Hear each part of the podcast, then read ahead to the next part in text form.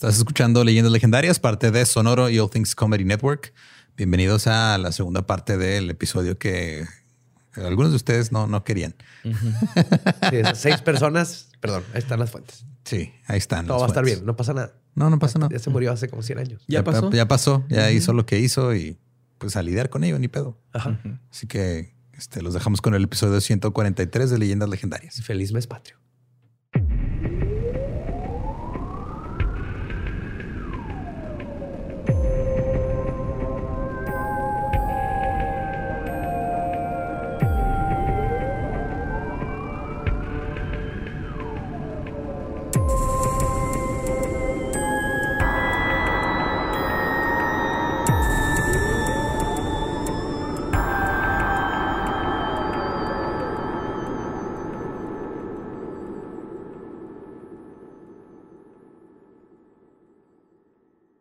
Bienvenidos a Leyendas Legendarias, el podcast en donde cada semana yo, José Antonio Badía, le contaré a Eduardo Espinosa y a Mario Capistrán casos de crimen real, fenómenos paranormales o eventos históricos tan peculiares, notorios y fantásticos que se ganaron el título de Leyendas Legendarias. Estamos en otro miércoles macabroso. Welcome. Como siempre me acompañan y ahora recién frescos de un viajezote que nos aventamos, Eduardo Espinosa y Mario López Capistrán. Ajá, o sea, como si alguna vez me hubiera visto fresco en mi vida, güey. de hecho, tú acabas de llegar, ¿no? Yo acabo de llegar hace como tres horas. Sí, tú casi casi vienes así de el avión te dejó aquí. Simón. Te oh, bajó para pasada. Pero estuve bien padre. Muchas gracias, Monterrey. Ah, son una chingonada. Muchas gracias, Ciudad de México. Nos lo pasamos muy, muy chido. Y pues de hecho vamos a ver a Monterrey pronto. Me acabo de echar agua encima. es el jet lag, güey. Simón. Es una hora de jet lag. Este, pues, vamos a comenzar. Con este pendejo. oh, sí. Sí, sí, sí. Pues pregúntale a quien quieras que haya tenido familiares en el norte del país que vivieron durante el reinado del tiránico Villa y seguramente tendrán una historia que contarte de cómo tuvieron que esconder a la bisabuela de Villa y a sus hombres o que sus tatara, de, Villa y sus hombres o que sus tatarabuelos fueron asesinados y secuestrados. Pero Badía, era, era la revolución, era la guerra, eran otros tiempos. Se permitía. Tienes, que ponerte en el contexto de la época. Sí, hizo cosas malas, pero también hizo cosas buenas, güey. Y otras malas, pero unas buenas. las buenas, ¿qué, güey? ¿Dónde quedaron, güey? Sí, sí, perdón. Porque ves así la historia, güey. Cualquiera de estas abuelitas en cualquier momento. dijo un taxista, güey. en Monterrey. Cualquiera de estas abuelitas puede agarrar un rifle en cualquier momento, güey. Si Villa está cuidando a la nación Claro. Ajá. Pero tenemos que estar conscientes de que estos relatos son reales. Más importante aún, las víctimas son reales. ¿Qué? ¿Me está diciendo que no pusieron esa placa en la masacre como un acto de desinformación? Ah, tú no buscaste bien ahora este episodio, güey. Por eso está pasando esto. Ay, güey. De hecho, para aclarar un poquito, porque las seis personas que dijeron nomás usó una fuente. No es lo mismo decir fuente principal que usar una fuente y luego el libro aparte que, tiene como 30 mil fuentes, use otras fuentes para buscar la información y nada más tienes que ir a ver las placas de los muertos. O sea, ahí sí que, que, que este, conspiración. se las puso otra administración ahí. este, pero justo hablando del libro, como dijo el autor de mi fuente principal, y cito, las personas cuyos casos han sido narrados fueron arrojados al anonimato de las cifras y daños colaterales de la llamada Revolución Mexicana, doblemente victimizadas porque su tragedia pasa inadvertida o es minimizada. Y recordando el pasado para darle nombre a las víctimas, les contaré aún más atrocidades y el eventual asesinato del villano Pancho Villa. En el episodio pasado les conté de la matanza de San Pedro y les advertí que esa no sería la única ni la última, y solo dos años después, en la mañana del domingo 8 de abril de 1917, Panchito Villa lo haría de nuevo.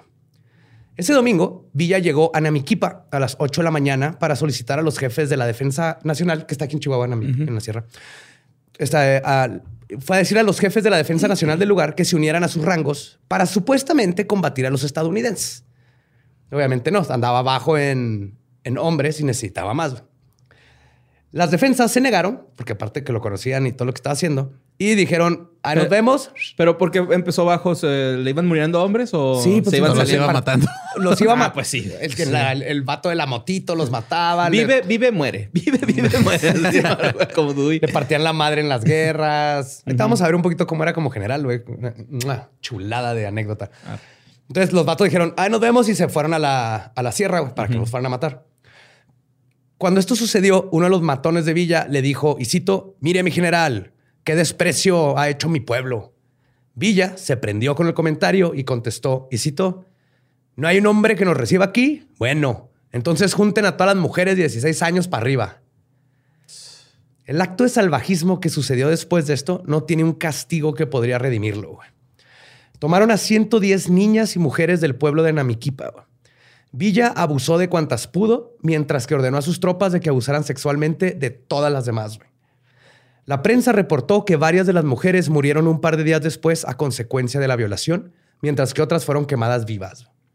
La escena fue tan desgarradora que Nicolás Fernández, que en ese momento era su segundo jefe, el segundo jefe en mando después de Villao, tomó a las familias que pudo y se resguardó en una casa junto con otros soldados de su escolta, donde hicieron guardia toda la noche para cuidar a los civiles con órdenes de disparar, y cito, sobre el propio Villa de ser necesario. O sea, ya sus hombres también estaban de que this is bullshit. Una sobreviviente de esta salvajada, Juana Montes Molinar, cuenta que las mujeres fueron puestas en un corral donde los soldados y Villa iban y las escogían como ganado para abusar de ellas. Juana logró escapar, di- dijo que quería ir al baño y se le soltó y se fue y se metió y se escondió en una noria. Ahí se quedó escondida por días hasta que se aseguró que ya no, ya no habían villistas. Y fue la que pudo contar cómo estuvo parte de la cosa. Además de esta atrocidad, los villistas también aprovecharon su tiempo en Amiquipa para asesinar a sangre fría a dos ancianos, Juan Márquez y Felipe Ochoa, nomás porque sí. Y creo que quedó muy claro que Villa no distinguía entre sexo y edades cuando se trataba de asesinar.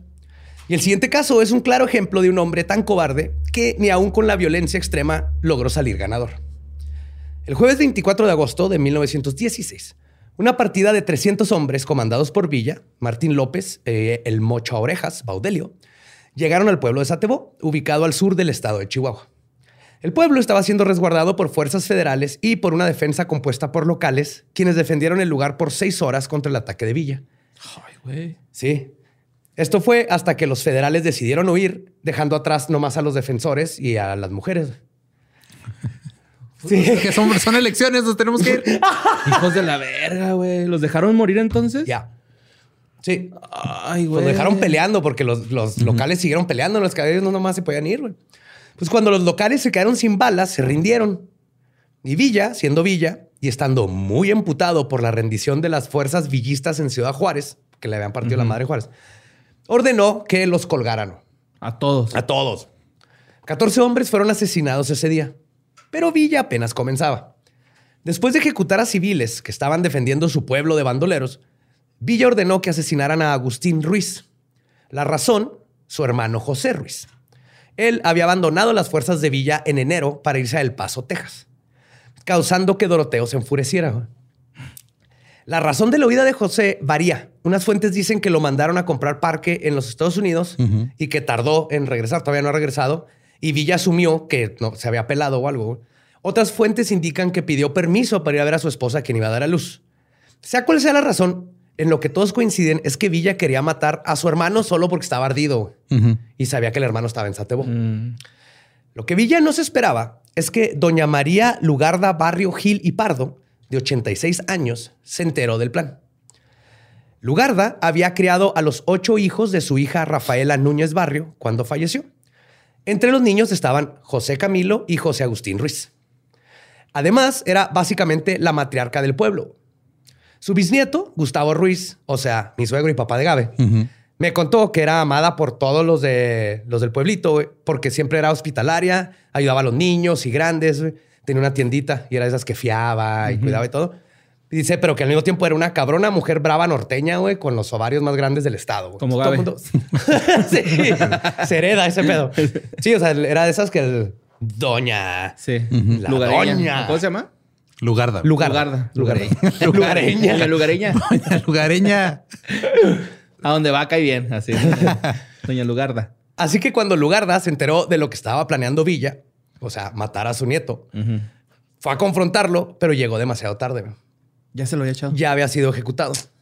Así que fue al cuartel donde interceptó a Villa y le dijo, y cito, es usted un cobarde asesino. güey". Luego le dio una bofetada. A huevo. Villa le ordenó a la señora que le dijera dónde estaban sus demás nietos. y que si no le decía, la iban a quemar viva. Lugarda le contestó que ya le había quitado a dos, que no le daría a los demás. Y a la amenaza de ser quemada viva le contestó, y cito, pues a la hora que usted quiera. Yo por mis hijos me muero donde quiera. Hijo de su puta madre. Sí. Pues yo, yo le agregué esa cita ¿eh? porque me da coraje, güey. Creo que podemos asumir que sí dijo algo por ese. De hecho, también en una también se la cagó. Le dijo en una parte así que eh, ya le cortaron la cabeza a la víbora porque acaban de partir la madre en Juan. Ah, y ya le contestó así, pero quedó el cascabel. Ay, ay, todo imbécil, güey. La, pura cola, ¿no? Acá habría dicho, pues la cola, güey, no mames. Mucho culo. Pues la doña y dos soldaderas que habían quedado ahí en el lugar fueron llevadas al cementerio donde serían ejecutadas. Mientras eran empujadas por los caballos rumbo a su último recinto, Lugarda se topó a su sirvienta y le dijo, y cito, mira Dolores. Apágale los frijoles. Voy a tardar un chingo en regresar. Dijo, mira Dolores, ya me van a matar estos por órdenes de villa. Aquí te dejo las llaves de la casa, entrégaselas a mis hijos cuando los veas. Y tome el anillo de matrimonio que me dio mi esposo. Te lo dejo de recuerdo, ya para qué lo quiero. Mm.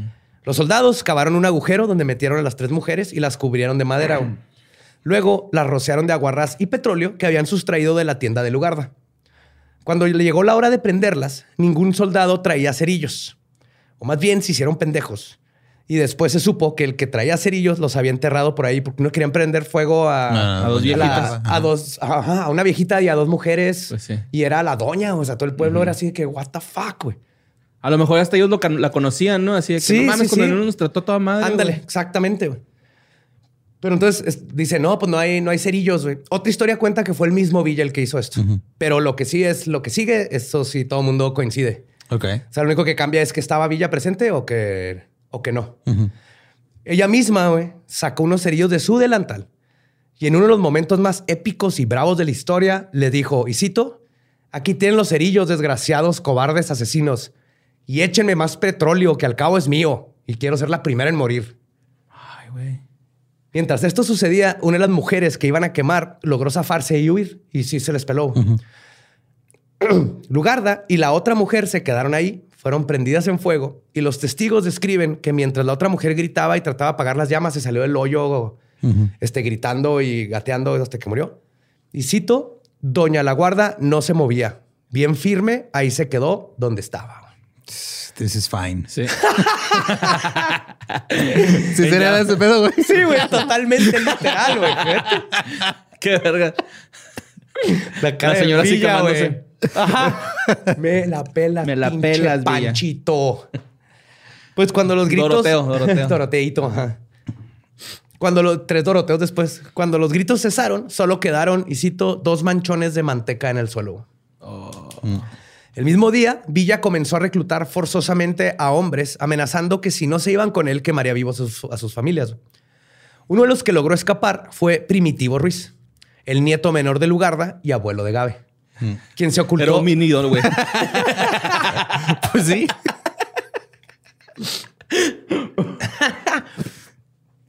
Él se escapó porque estaba, lo ocultaron en la azotea de la casa de la abuela, hmm. en lo que la mataban. Ahí estuvo varios días y luego la vistieron de mujer para poder huir. Se agarró un caballo y se peló. Ok. Por así no existe Gabe.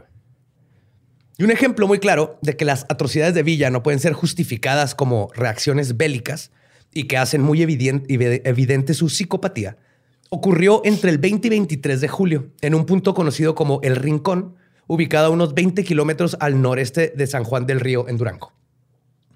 Según el periodista Eduardo M. Ávila, la señora Carlota Bastida fue escuchada por Villa diciendo que era un, y cito, bandido, asesino, violador, incendiario, valiente con las mujeres. Por no decirle violador, ¿no? o sea, todavía tuvo tantito respeto por el meco este. Pero sí dice violador, pero valiente con las mujeres, asumo que es así como un poquito más... Este estúpido. Lo oyó que porque había una parte de la pared que no estaba bien construida y se escuchaba todo de una casa a otra. Ok. Y le alcanzó a ir. Sí. Pero su peor pecado fue decirle por su nombre. Doroteo. Le cagaba. Así que Doroteo, que escuchó todo desde la casa colindante, que habían tomado como refugio, mandó a sus hombres a secuestrar a Carlota. Luego la llevó al campamento donde estaban sus tropas. Les dijo, y cito, aquí tienen carne, muchachitos, para que se harten. El martirio de Carlota duró hasta el día siguiente, pero Carlota sobrevivió la violación masiva. Ah, qué bueno. Aún así, su martirio apenas comenzaba. güey. Pues sí. Villa ordenó que la llevaran al monte. Luego dijo, les pidió que cortaran una rama gruesa, larga y resistente, donde Villa Vlad Tepes empaló a Carlota, güey. No mames. La- Le enterraron el- la rama En el ano. hasta la que le salió del, Ah, pecho te y luego la levantaron y la dejaron ahí puesta, güey. Yes. Y la, Ay, güey. le hicieron eso completamente desnuda, solo tenía un escapulario colgado en el cuello, güey. Y fue justo por este escapulario con la que la pudieron identificar, güey. Porque su cuerpo duró tantos días empalado que cuando fue encontrado sin querer por un sacerdote que se lo topó, o sea, nadie sabía. Sabían que había desaparecido el familiar. Pero no sabían lo- qué había pasado con Los el primeros días no quisieron preguntar nada porque tenían miedo de Villa. Ya cuando empezaron a buscar no sabían qué había pasado y un sacerdote sin querer se topó la escena No del, mames, del cuerpo. Pero tenía tanto Antes tiempo no lo vio como una señal. del sacerdote. Ajá.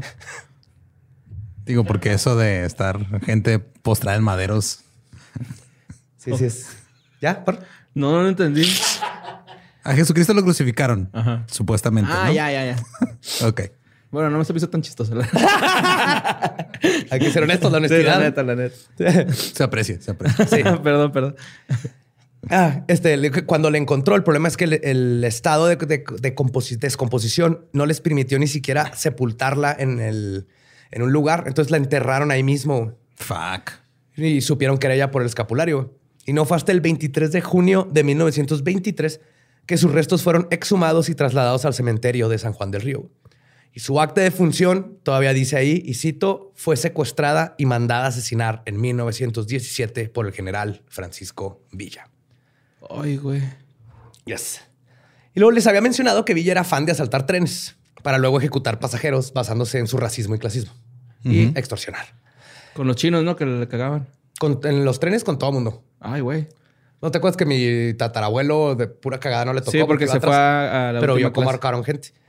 Pues el 11 de agosto de 1918, 150 hombres encabezados por Villa y Martín López detuvieron un tren entre las estaciones de Bachimba y Consuelo.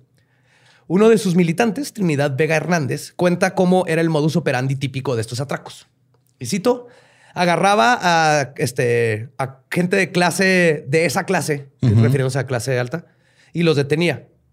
Ahora tú me vas a dar tantos miles de pesos o te fusilo. Y ahora tú me das tantos miles de pesos o te fusilo. Pero tener dinero no garantizaba que Villa te dejara libre. Como hemos visto, su palabra no tenía valor. Y cuando estaba enojado, las cosas se ponían peor. En esta ocasión, la explosión que usaron para detener el tren cortó los primeros carros del mismo y el conductor pudo huir con el carro blindado que cargaba con unos 60 mil pesos. O sea, se fue la máquina Ajá, la con máquina los primeros dos carros y dejó atrás a todos los demás pasajeros. Sí, güey. El, el tumba y corre, va. Sí, Eso, eso es lo que pasa cuando no pagas el seguro ahí que te quieren vender con el boleto. sí, bueno, güey. Ah, pues- Seguro de viajeros, ¿sí? Sí, el seguro de viajero, güey, no lo tenían y por eso los dejaron ahí. Pues, El juez federal de Ciudad Juárez, en ese momento, Jesús María Cuen, declaró que en esa explosión inicial, 16 pasajeros, entre ellos algunos soldados, fallecieron. Por la misma explosión. Por la misma explosión. En la pura explosión se mataron 16 personas. Oh, Güey, es un ataque terrorista, güey. Totalmente, yes. Sí. Literal. Ahí hay civiles, no importa que vinieran unos soldados. Ay, güey. Y los que no murieron en esta primera instancia, les esperaba el tormento. El periódico El Paso Herald reportó lo que sucedió. Villa formó a los pasajeros del lado derecho de las vías después de ordenarles que se bajaran. O sea, se iba bajando. Y luego los ordenaba a desfilar frente de él uno por uno, güey, mientras que repartía muerte y vida. Y decía así, tú, ah, derecho, tú, izquierda. En cuanto te mandaron a la derecha, pum, pum, pum, sin preguntarte, güey. Pero cada tres, ¿no? sí, ¿verdad? Cada tres. aparte, Ajá. codo. Codón. Entre los pasajeros estaba un ex general zapatista de nombre Justino Cotero, que viajaba con su hermano José y su madre Bárbara H. Este, Bárbara H, sí. Eso sonó como corrido, ¿eh? Sí, ¿verdad? Se va Justino Cotero con, su, carnal Josecito. La doña Bárbara H. Ok. Justino logró deshacerse de su arma y se quitó su uniforme, güey. Cuando vio que explotó y todo, quitó la chamarra y quedó como civil. Cuando llegaron los bandoleros, doña Bárbara les dijo, este porque estaban preguntando, ¿no? Uno por uno, y doña Bárbara se adelantó y les dijo que no le hicieran nada a sus hijos, que eran comerciantes de Tenancingo y vendían maíz, frijol y azúcar, que eso se dedicaban. Entonces los soldados le dijeron a la familia Cotero que no se movieran y todo iba a estar bien. Hasta que cuando mandaron al área de fusilamiento a un oficial, él gritó y cito, ¡Mi general Cotero, sálveme! A la vez. ¡Upsi! Pinche peineto. Bueno, Como, a- también. como a. Santana, que le pasó lo mismo. Ajá. Ajá, sí, Cuando lo sí. saludaron. Así que pedo, Santana. Ajá. Ah, ver. la puta. madre. No mames, ¿crees que medio estás- país. No mames, neta, ¿crees que así no te van a reconocer? Ay, no, no tenía una pierna, güey. 15 uñas. Sí, bueno. Pues ya Villa dijo, ah, mira, aquí anda el general Cotero. Y fue con él. Doña Bárbara le rogó a Villa por sus hijos, pero Villa no cedía. Así que le rogó de rodillas que por lo menos le perdonara al más joven porque era su único sustento. Y Villa accedió y le dijo, y cito, está bien, señora, con uno me conformo. Pum, y mató a Justino ¿Ves, güey? de No ella. era tan malo como dices. güey. Sí se tocaba su corazoncito. Sí, claro, de vez en ¿verdad? cuando era de no. ¿Cómo iba a dejar una pobre viejecita Es que se acaba de comer sus sneakers, güey. no tenía tanta. Ya venía poquito. No andaba gremlin, va. Sí. O sea, ¿quién sería en esa contraparte del comercial de no eres tú cuando tienes hambre? ¿Sería Stalin, güey? O le dan el chocolate y se convierte en villa. ¡Ay, güey! ya vi, ya. Cuando no comes te pones como. Stalin. Ah, güey. Sneakers, ahí está. Eh, güey, el comercial. Sí, sí. Sneakers, acaba con tu hambre de genocidio. Sí. Oh, verga. sí, sí, sí. Vamos. Después de esto, Villa siguió inspeccionando a los pasajeros cuando se topó con un comerciante neoleonés de nombre Fermín Sada, quien viajaba con su hija de 10 años. El juez federal Cuen también relata lo que pasó. Villa, solo por cómo iba vestido Sada, le apuntó y le iba a disparar. No es porque pues, era comerciante y venía bien vestido. Verga. Sí. Perdón. Este, pero de volada, el comerciante le suplicó a Villa que no lo matara, que tenía ahí estaba su hija de, de 10 años con él. Villa, sin inmutarse, le dijo: No te preocupes, tu hija no va a sufrir. Volteó la pistola y le dio un balazo en la cabeza a la niña de 10 años enfrente del papá. güey. Después de eso, Ah, what? Yes. Ay, güey. Güey, no mames que pasó eso. Sin, sin razón alguna, güey. O sea, no, no les pidió dinero, no nada, nomás por chingar al güey porque lo vio comerciante. No mames. Mató a la niña, volteó la pistola y ejecutó a sangre fría Al señor. al señor. Ahí también.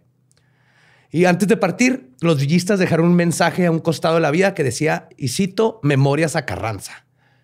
Luego secuestraron a dos mujeres, entre ellas Antonieta Lorca, una actriz mexicana de Vaudeville, que era muy popular en Juárez del Paso. Era Ok. súper famosa aquí, iba para allá. Y las volvimos a ver.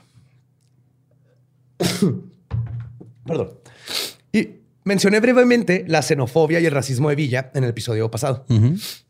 Cuando les conté cómo quemó vivas, perdón, cuando les conté cuando quemó vivas a varias mujeres junto con cinco niños, solo por estar casadas con hombres de esa nacionalidad. Pues este odio racial llevó a Villa a perpetuar uno de los peores genocidios que ha visto México. Un mes después de la caravana china con 533 personas que fueron salvadas cuando les otorgaron asilo en los Estados Unidos, el 23 de diciembre de 1916, Villa se dedicó a cazar y asesinar a todos los residentes chinos, sirios, este, árabes y destrozar sus comercios, jardines, almacenes y todo lo que encontraba en Torreón, en el estado de, de Coahuila. güey. Se hubiera esperado que lo hiciera el sistema eventualmente. Les llegaba, ¿eres de Torreón? Se contestaba ya. De hecho, acabo de platicar con una fan que trabaja. ¿De Torreón? Sí, ahí en el archivo histórico o algo así. Y me, me- me dijo que tienen un chingo del. Ya saben todos los nombres de los que mataron y así. Y que sobrevivió gracias a que los familiares escondieron los nombres y los mantuvieron vivos, güey. Si no, no hubiera registro ni siquiera de cuántas personas fallecieron. O que luego me los pasa. Uy, güey. Sí, está bien culero. Pues la forma en que justificaban estas atrocidades era porque entre los villistas se decía que en un arroyo por Jiménez, unos chinos habían envenenado el arroyo y que esto causó que murieran soldados villistas y sus caballos, güey. Sí. Con pez globo. con Fugi, con, con sushi, güey. Con un puestecito de sushi. Todo malo, güey. Güey. Además, Me envenenó. se tardaron, se tardaron. es que los dos lo estamos guardando. Estamos con timing. Pues además de que esto es- obviamente es falso, güey. No es verdad. Los chinos de Torreón no tenían idea de la animosidad de los... ¿Qué, güey? ¿Qué pasó? Nada, güey. Nada, nada, nada. Los- ellos no tenían idea de que Villa los odiaba, güey, su animosidad contra ellos, ni, ni de esta historia Falso que falsa les de han que inventado un backstory de ah, esos son él como el pinche Scarecrow de Batman, güey, ya envenenaron el río. Sí, ándale, güey, como villanos de Batman. Y, la- y aunque fuera, que tienen que ver todos los demás personas? Sí, Pues no. pero, bueno, racistas. Y entonces, cuando supieron que iba a ir Villa, ni siquiera intentaron esconderse. Ni salieron de la ciudad ni nada. Ellos no sabían, nomás era, ah, pues ahí vienen estos güeyes. Y pues después de que los villistas hicieron su masacre, Villa entró triunfante por la calle Ramos Arispe hacia el Hotel Francia. Y a propósito, mientras iba caminando, iba atropellando los cuerpos de las víctimas con su caballo. Cuando llegó a la puerta principal del hotel, se bajó de su caballo y, quitado la pena, le llamó al gerente del hotel y le dijo que por favor se deshiciera de los cuerpos que estaban frente al estacionamiento del hotel. Sí, oiga, Se ven sabe feos, que hay unos cadáveres ahí. Este, sí, yo los dejé ahí, pero pues quítelos. Quítelos, ¿no? Que no es de Room service, sí. Es que está un poco sucia la entrada. No puede. Si no, mire, voy a hacer un live aquí ahorita en Facebook para que todo mundo vea. Todos mis seguidores van a ver cómo está lleno de cuerpos aquí afuera, ¿eh? Sí, ¿eh? y si no los quita, a ver, ¿cuál tiene la clave del Wi-Fi? Shit, güey. Oye, ¿sabes sabes que los caballos toman 38 litros de agua? Entonces, pues ahí. Gracias, por gracias. Es que me imagino eso que estaba feo. Entonces, Ayer en- leí sobre caballos. Ah, Sí, ok. por si había algo feo. Hay muchas cosas feas. En otra ocasión, Villa ordenó que 66 chinos fueran arrojados en los tiros de las minas del Alvarado Mining Company en Parral, para no tener que gastar en municiones. Otro grupo fue colgado de los álamos a las orillas del río y los demás fueron ejecutados en las calles. Esto fue en Parral. Ujú. Dos chinos que lograron escapar y llegar a salvo a Ciudad Juárez reportaron que además de esas víctimas que les acabo de contar, Villa se había llevado a 19 de sus compatriotas para luego regresar sin ellos. Fuck. Se fueron, se fueron, más los desaparecieron y ya. Bye. Y los chinos no fueron las únicas víctimas. También en Parral se encontraron los cuerpos de 35 gitanos, hombres, mujeres, de todo. Mm.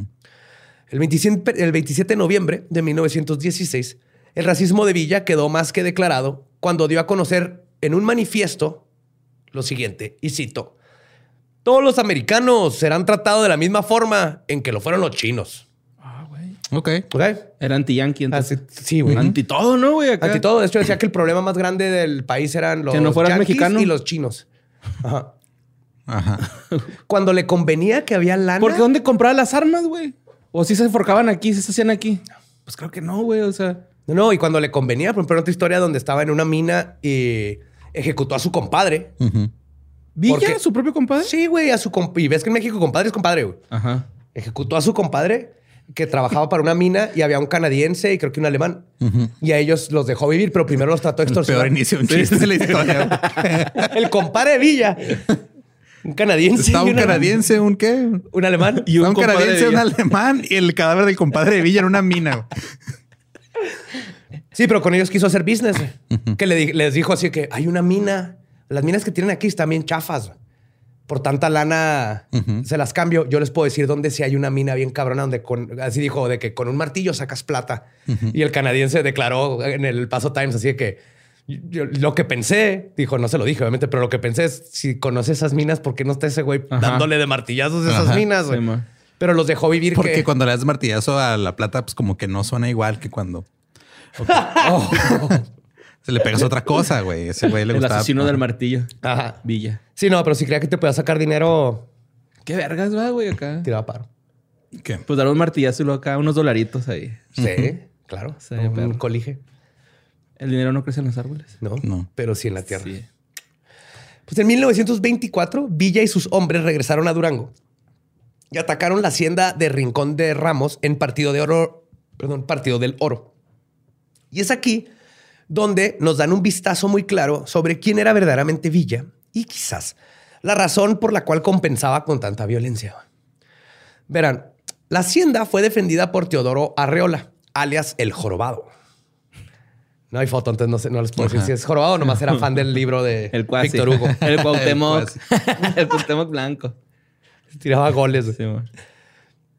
Pues este, él, el jorobado, junto con 20 rurales, estaban defendiendo la hacienda. El camello. Pero se me ocurrió otro ya. No El dromedario. El dromedario. Después de sufrir muchas bajas, Arriola y sus hombres ordenaron la retirada. Una vez ganada la batalla, Ramón Murga, un ex villista, comenta que apareció Villa, quien no había estado en la trifulca. Ok. Y al parecer esto era normal. O sea, nomás dejaba que se agarraran a madrazos y ya llegaba al, era al final. No mames, cazagoles, güey. Sí, güey. Ah, pues como, ajá. Ajá. Y cito, ¿por qué en los balazos nomás no se miraba? Y solo el sombrero se le veía ahí detrás de un huizache. es que eso me da mucha risa. Imaginarme así la puntita de su sombrero. güey. Y nomás estaba ahí atrincheradillo hasta que decían, listo, ya ganamos. Y entonces ya salía y luego llegaba con su caballo a atropellar a los muertos y hacer todo su desmadre. O sea, Villa no solo era pésimo general, sino que era un cobarde. Típico de este tipo de sociópatas y psicópatas que justamente usan la ultraviolencia para controlar. Pero cuando no tienen el control, lloran y se arrepienten y no saben ni qué hacer. De hecho, Villa era tan miedoso que usaba disfraces.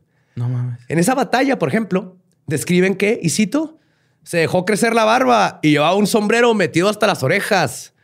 Casi todo el tiempo Aurelio Murga la hizo de jefe. güey. De seguro alguien lo andaba buscando, ¿ah? Acá para chingarlo, güey. Eh, probablemente. Pero no, no, no se metía a los putazos. Se mueve en una que otra, pero Culo. mira en esta. ajá. Si lo hizo en esta, lo hace en todas. Culón. Pero Villa, siendo Villa, una vez que sus hombres hicieron el trabajo peligroso, entonces entró a la hacienda donde ordenó que fusilaran a 44 vecinos, que no tuvieron nada que ver. Se robaron todo lo que había en sus hogares y según el periodista Eduardo, Eduardo M. Ávila, los testigos que sobrevivieron contaron que Villa y sus hombres violaron a las mujeres que residían en la hacienda, incluyendo ancianas y niñas. Villa, personalmente, abusó sexualmente de María Arreola, de solo 16 años, a quien secuestró, luego la embarazó, luego le quitó a su hijo, luego la asesinó y la sepultó clandestinamente en algún lugar que solo él conoce. Ahorita voy a hablar un poquito más de ella, pero... Hacía su cagaderito. Simón. Sí, güey, tenía como 26 esposas, entre comillas, Simón. y como cinco- 80 hijos. No mames. Que se sabe, porque... Sí, porque también. Forma. Ajá, que Entre como, como tanto- dijiste al principio, ¿no? Entre tanto ultrajo, de decir quién sé cuántas... Es, es- es un mini, es un mini Genghis. Khan. Ajá. Así. Nomás que este güey no conquistó nada. Aparentemente, según el feedback del episodio pasado, conquistó mucha gente, güey. Chingo de gente ahí defendiéndolo. Sí.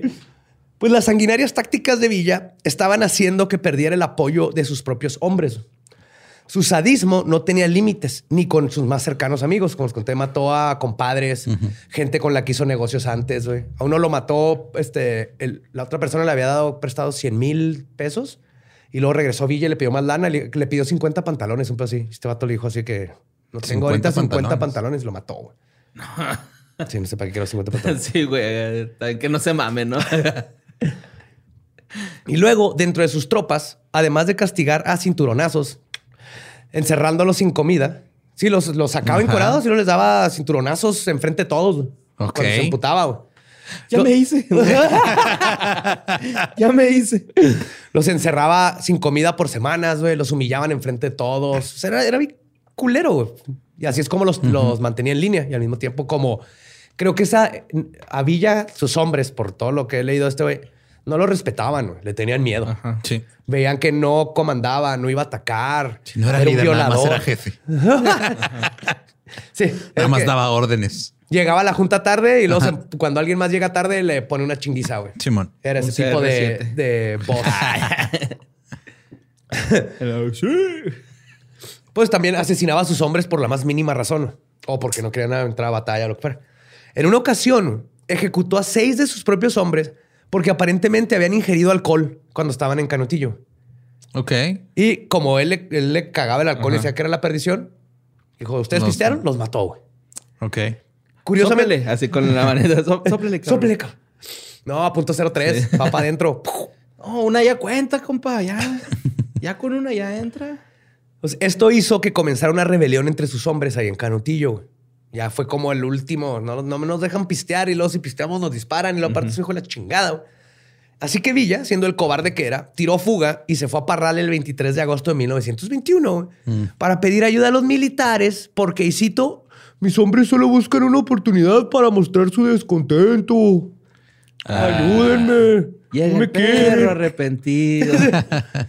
No me quiere. Puedes hablar con ellos. Le puedes decir que lo quiero mucho. ¿No, no será porque les pegaste mientras estaban desnudos? No. Con un cinturón. ¿O porque mataste a su compa nomás porque te vio feo?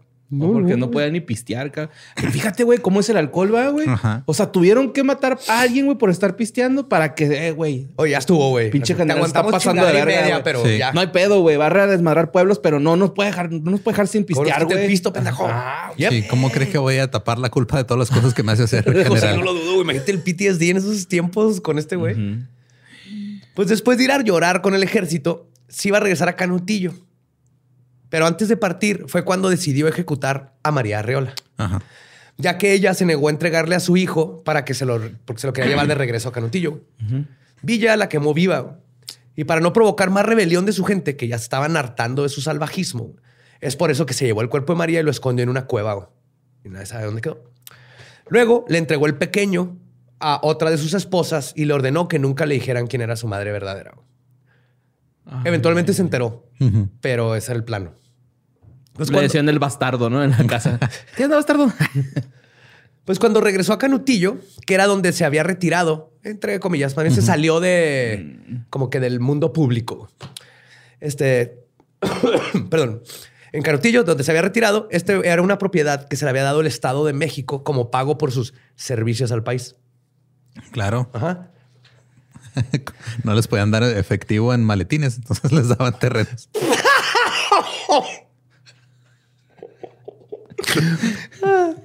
Y el 16 de septiembre de 1922 asesinó a su compadre y administrador del rancho Ojo Blanco y a su yerno, que tenía pedos.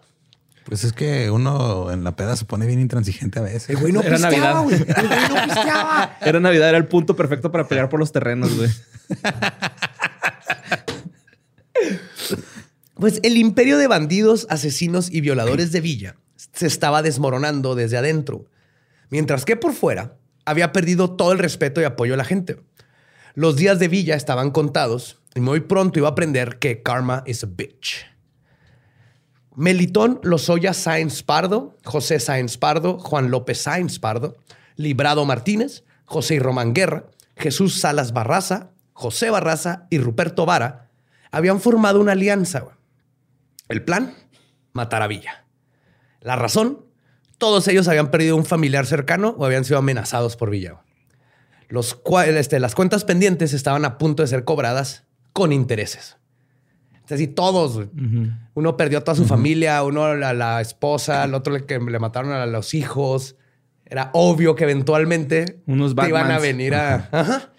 A uno lo vio feo mientras iba pasando por la ciudad. Lo despreció. Sí, ese güey no lo mataron. No mames, lo dio por abajo el hombro. Y de hecho, este, creo que era sí, el Salas Barraza, era experto tirador. Ok. Y él Mames, como el doctor Mireles, y estaba güey, desfigurado entonces, por un ataque de Villa, güey, que se le quemó la cara. Ajá. El Harvey Dent. El Two-Face, sí. Pues este equipo de vengadores sería conocido como los complotistas de la cochinera. O sea, es cabrón. Culero nombre les pusieron. Eh, Los olvidados del DIF. Algo así chido. ¿Complotistas de la qué? De la Cochinera. ¿Cochinera? Que se juntaban en una cochinera, Una cochinera, a ok. complotear. Los cochinillos, ya está. Grupo marrano, no sé. De la puerquera, todavía se oye un poquito la cochinera. Está bien, está bien. Complotistas. ¿Qué, hacen? ¿Qué, qué hacen? No, pues un complot. Ah, ok. Ah, me dedico al complot. ¿Y dónde se juntan? Los fines de semana. Y los viernes jugamos Dungeons and Dragons. Ajá, güey. Pues estos Punishers, güey, fueron haciendo su plan con la ayuda de civiles. güey. La ayudó un chingo de gente. Por ejemplo, un amigo de Jesús Herrera tenía a dos mujeres que eran amantes de los soldados más cercanos a Villa. Ambas habían sido víctimas de las tragedias y proporcionaban información confidencial a los complotistas. Aparte que les daban su lana, las tenían así como en su bolsillo. Ellas están contentas de ayudar. Los tiradores habían sido escogidos justo porque habían perdido a sus padres a mano de Villa. Dos de ellos perdieron a su familia cuando los quemaron vivos. Mientras tanto, Jesús Herrera Cano auspició a los tiradores porque había perdido prácticamente a todos sus hermanos y a su papá a manos de Villa.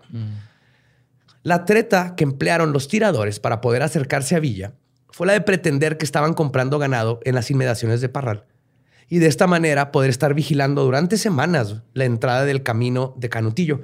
Porque él se la pasaba viendo de Canutillo a Parral. Parral, ajá. Entonces estuvieron semanas. Esto es Ocean's Nine. Y la estación de Parral, o sea, buscaban, eh, vigilaban entre el camino de Canutillo y la estación a Parral.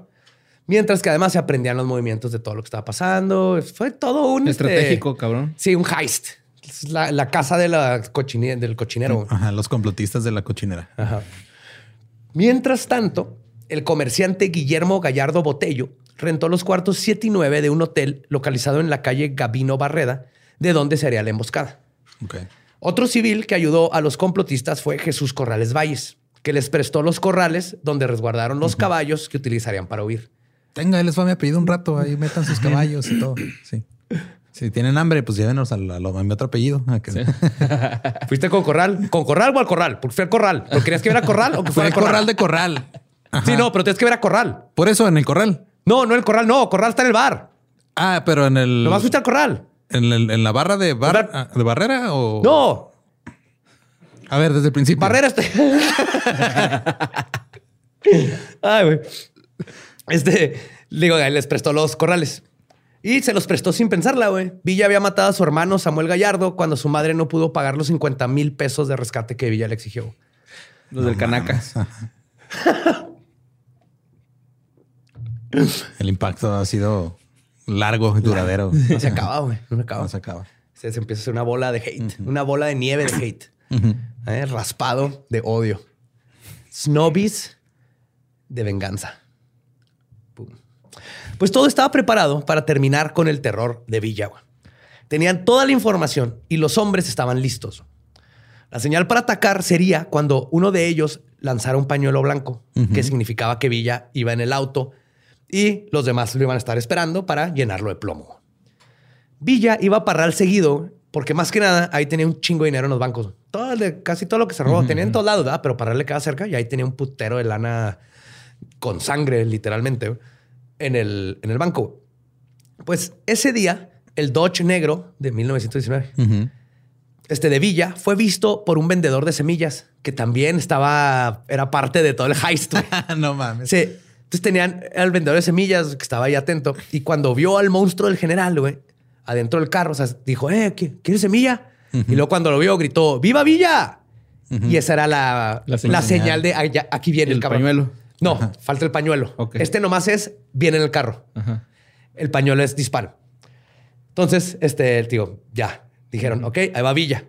Pero los disparadores no atacaron ese, en ese momento porque el auto de Villa, de hecho, no lanzaron el pañuelo, porque el auto de Villa estaba muy cerca de una escuela Ah.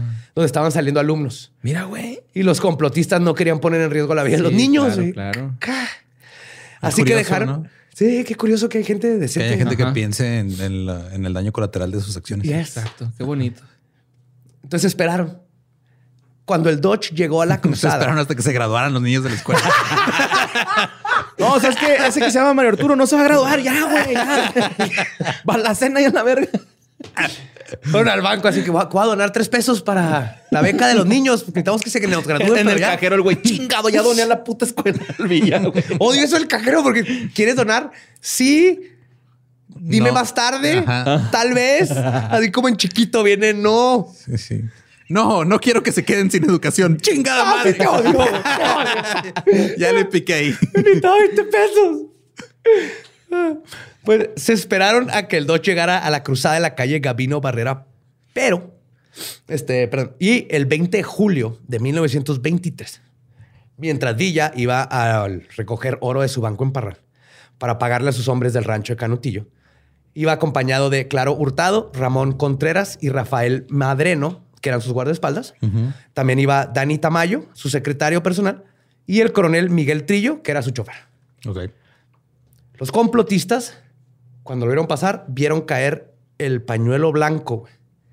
Le cerraron el paso al auto y al grito de, y cito, ¡Viva México, cabrones! A huevo. Le vaciaron al menos 40 balazos al auto. ¿Se murió? Villa recibió 13 disparos, 12 en el cuerpo y uno en la cabeza. güey. Solo sobrevivió Contreras. De hecho, usaron balas expansivas Uh. que están hechas para matar chipúfalo y animales. Pedrigones. Puf, salen los Les llaman tom-toms. Sí.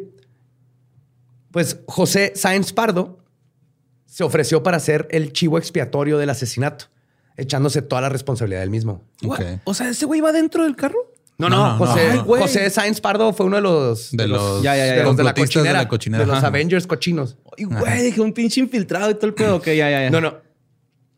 Este, él se ofreció para ser el chivo expiatorio. Dijo, yo fui todo. Yo solito, yo soy el mastermind, yo disparé 40 balazos. De seis armas distintas. sí. Y fue sentenciado a 20 años de prisión. Pero solo sirvió tres meses porque el gobernador de Chihuahua le perdonó la condena. Sí, a huevo, güey. Sí, sí, sí. Se reporta que cuando murió en su casa en la Ciudad de México en 1951, o sea, hay entrevistas con este vato en- de tele. Cuando murió en México en 1951, sus últimas palabras fueron, y cito, no soy un asesino, liberé a la humanidad de un monstruo. A huevo. Villamelapela.com. Ok. Ajá. Hashtag fuck you, Villa. Sí. También dicen, a mí me encanta esto porque hay una, una que la ulti- las últimas palabras de Villa fueron, no quiero morir así, díganme algo, digan que dije algo. Ahora, esto no hay prueba, de hecho, lo más probable es que no, porque murió instantáneamente, pero me quiero quedar con esa idea, porque es algo que ha dicho Villa. Oye, Oye, pero- diga que, que sé cantar y, y que, y que yo inventé el paracaídas. Pero yo, bueno, no me acuerdo, güey, pero en la escuela te dicen que lo mataron por la espalda, ¿no? O sea, Balacearon así del carro. pa, pa, pa, pa, pa. Qué. Le dieron por todos lados. Ahí está el cuerpo, la foto.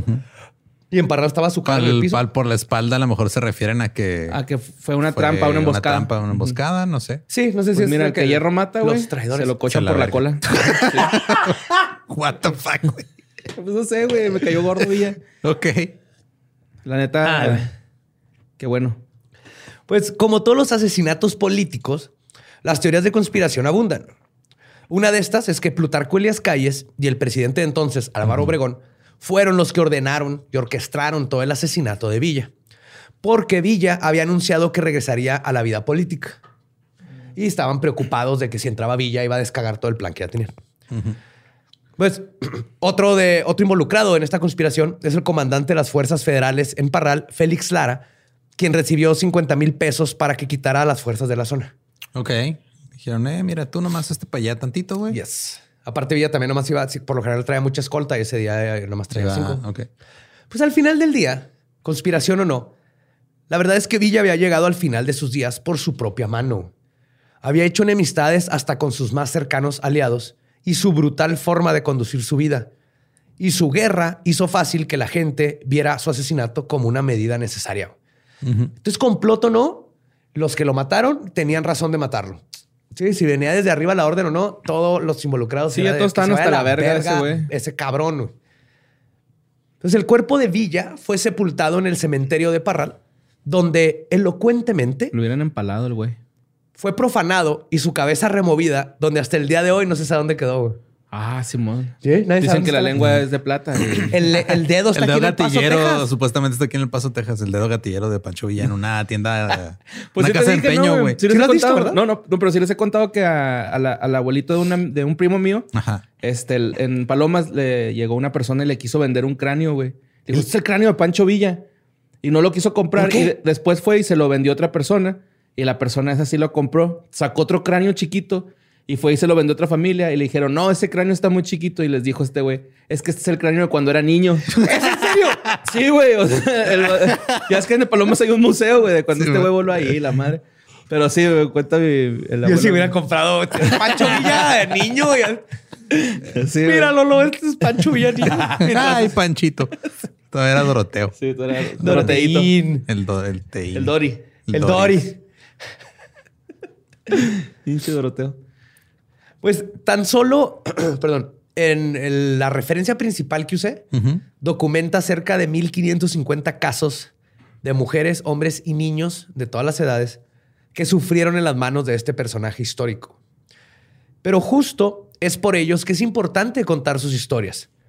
Y creo que un pasaje que escribió el autor de este libro, Rey de Cel Mendoza, y que me mandó, le pedí así que me mandara un pasaje, y creo que resume perfectamente por qué es crucial contar este lado de la historia.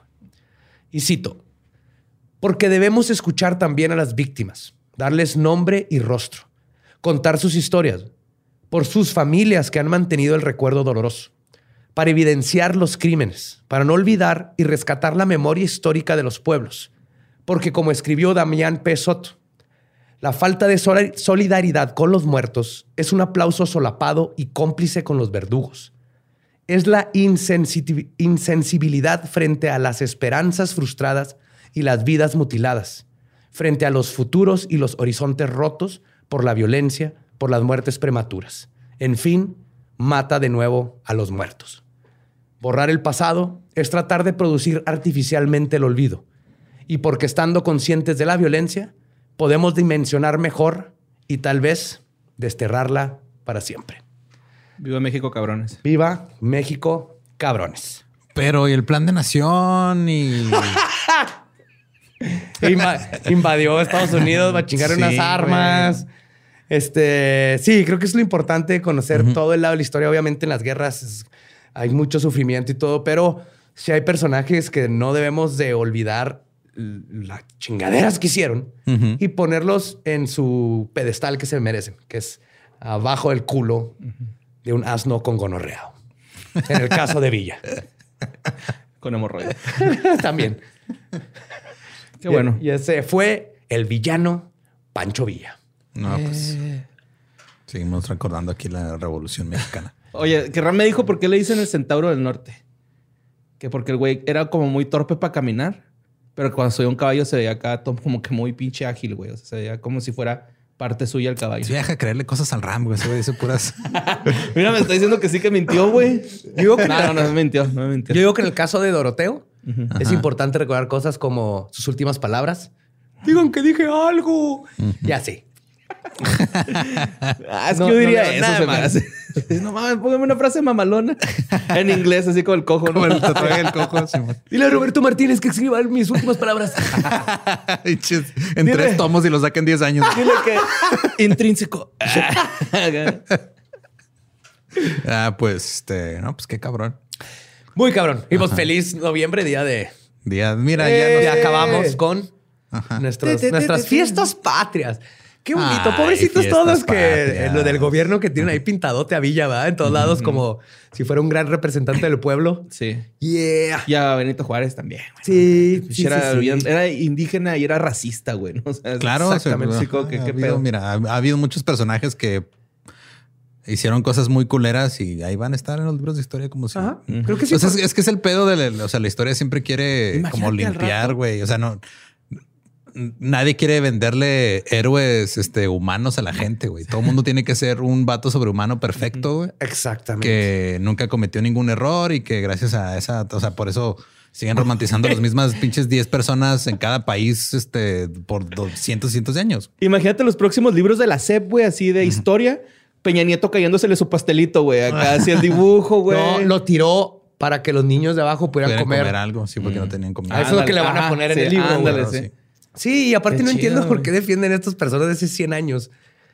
Ellos no hicieron nada por ti. No nos dieron identidad como país, güey, la neta. Estuvieron haciendo sus chingaderas y ya pasó y hay que conocer la historia, yo creo que de forma lo más objetivo que se pueda. Y listo.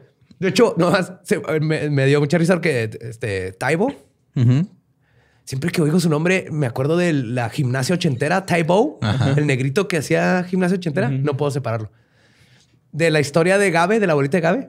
Según él, sin querer empujaron a la abuelita de Gabe con, con un caballo y cayó en una fogata donde estaban haciendo carne asada. Ajá. Y, se quemó y se murió varios días después. Ok. Lo cual no coincide con ninguna, ni con su acta de defunción, ni con ninguna otra cosa. Pero ese es el tipo de cosas donde, ¿para qué forzar la historia de esa manera? Ajá. Nomás para tratar de vendernos héroes que no eran, eran personas en unas pinches guerras y hay que saber quiénes eran culerísimos, quiénes eran más o menos. Quiénes, ajá, hablaban con su hermanito que estaba muerto. Ajá.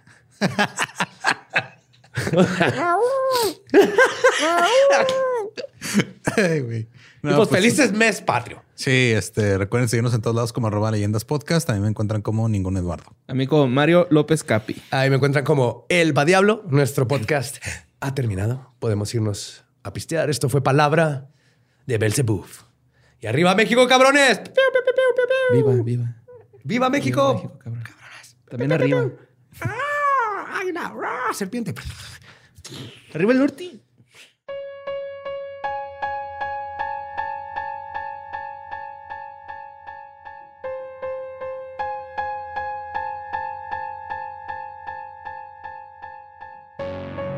Y eso fue El villano Pancho Villa, parte 2. Obviamente aquí no concluye su historia, hay muchísima más que contar, pero... Sí. Sería, podría ser un podcast nada más de, Aparte, muchos estaban como que queriendo, digo, de las algunas reacciones que vi, porque sí hubo mucha gente que pues nomás dijo, ah, pues qué pedo, no sabía esto. Ajá. Pero unos que les caló. Sí, que tío, sigo, sigo sin entender. Ajá. Y que como creo que era, no, es que hay que ponerlo en contexto de lo de la guerra y lo que estaba pasando y lo Pues, que hizo para ayudar al, lo al- mismo podría al ser pueblo. con- Pues, pues sí. Stalin, Ajá. los nazis. Con poner en muchas otras cosas, sí, contexto, claro. Ajá, Ajá, pues sí. poner en contexto. De hecho, justo lo que hicimos es ponerlo en contexto. claro. Como o la persona culera que era. ajá. hizo cosas que tal vez de algún modo beneficiaron a un movimiento. Sí. Pero también son un chingo de cosas bien culeras. Bien Y- zarras. Y al mismo tiempo había otras personas en el movimiento que no hacían esas cosas culeras. Es que eso Más chidos. no era necesario. Ajá. Así es. No era necesario. Pues lo que pasa cuando te pones a, a investigar un poquito más a fondo de cosas históricas, ¿verdad, Badia? Sí, cuidado. que luego ahí te andan este, tirando este, héroes, ídolos. Y te, o te- nomás te das cuenta que las cosas siguen pasando. güey. Sí, un güey acá. que, En este podcast voy a hablar cómo Satanás sí era bien culo. Acá, Que el Joe se agüite nomás, ¿no? Ya sé, ¿no? Sacando podcast más para que Sí, Badía se- esté triste, güey. No, Pues ese, es el que- dolo, porque cuando hacemos el dolo, Badía se pone triste de tanto Ajá. racismo Sí, y pues clasismo sí, y cosas. creen que- no me pongo triste, pero los Warren, yo creí que eran de neta hasta que los Ajá. investigué. Yo, o sea, ese El triángulo lo dijiste un El triángulo. veces. Este, yo también me, me decepciono de estas cosas. Así veces. es. Pues sí, pero. pues, Pero luego me emociona que ya conozco la verdad. ajá. Sí, si Eso quieren chido, decepcionarse, emocionarse más por la verdad y otras cosas, también ahí está el dolo, ahí es más historia. Está Ajá. qué fue de ellos si quieren decepcionarse de lo que han hecho sus ídolos de la infancia. Ajá. Sí, güey. Que escuchaban. güey. Yo me decepcioné de James Franco, güey. No, oh, yes. hicimos. Uf, sí, y su hermano también. Y su hermano Dave Franco, sí, sí, güey. O sea, Ajá. ni pedo, güey, pero está chido saber ese pedo, ¿no? De que no es como pensábamos en realidad. Se nos quita esa cortina. Uf. Y vemos la realidad. Levantamos el velo de los ojos. Y si quieren una cortina de humo, pues escuchen lo que hace Sam. Siempre está lleno de humo ahí. Aunque no, no lo dejan fumar, pero tanto humo de puro nomás vive con él, güey. Lo sigue por todos lados. Ajá, Sí, eh, sabes que vino Sam porque se quedó un día entero oliendo todo el set a puro, güey. ah, ayer vino Sam, mira. Sí, man, está, está cagado, puros y pistos. Y pues ya escuchen las cosas que hacemos aparte de leyendas si quieren. Tenemos prácticamente toda la semana cubierta con contenido. Ya casi, ya Del- casi. pues sí, de lunes a viernes hay algo, güey. Ah, sí, cierto. Pero no sabe dominguito. Ujú. Producciones. Sí, nos falta un jingle, güey. Es tu tarea, borre. Arre. Ajá. Sin contexto es la productora más chingona. es que eso es perfecto, güey, ¿no? Así como que dices, "Ah, huevo, güey, saben lo que están haciendo. Como que me dan ganas de escuchar un podcast y comprarles un colchón. Así. Es un chiste súper fronterizo, güey. Madre. Ya, la- mira, la gente que lo entendió, que se quedó hasta el final, son Sí. pocos. Pues muchas gracias. Sí. Este, los escuchamos la próxima semana.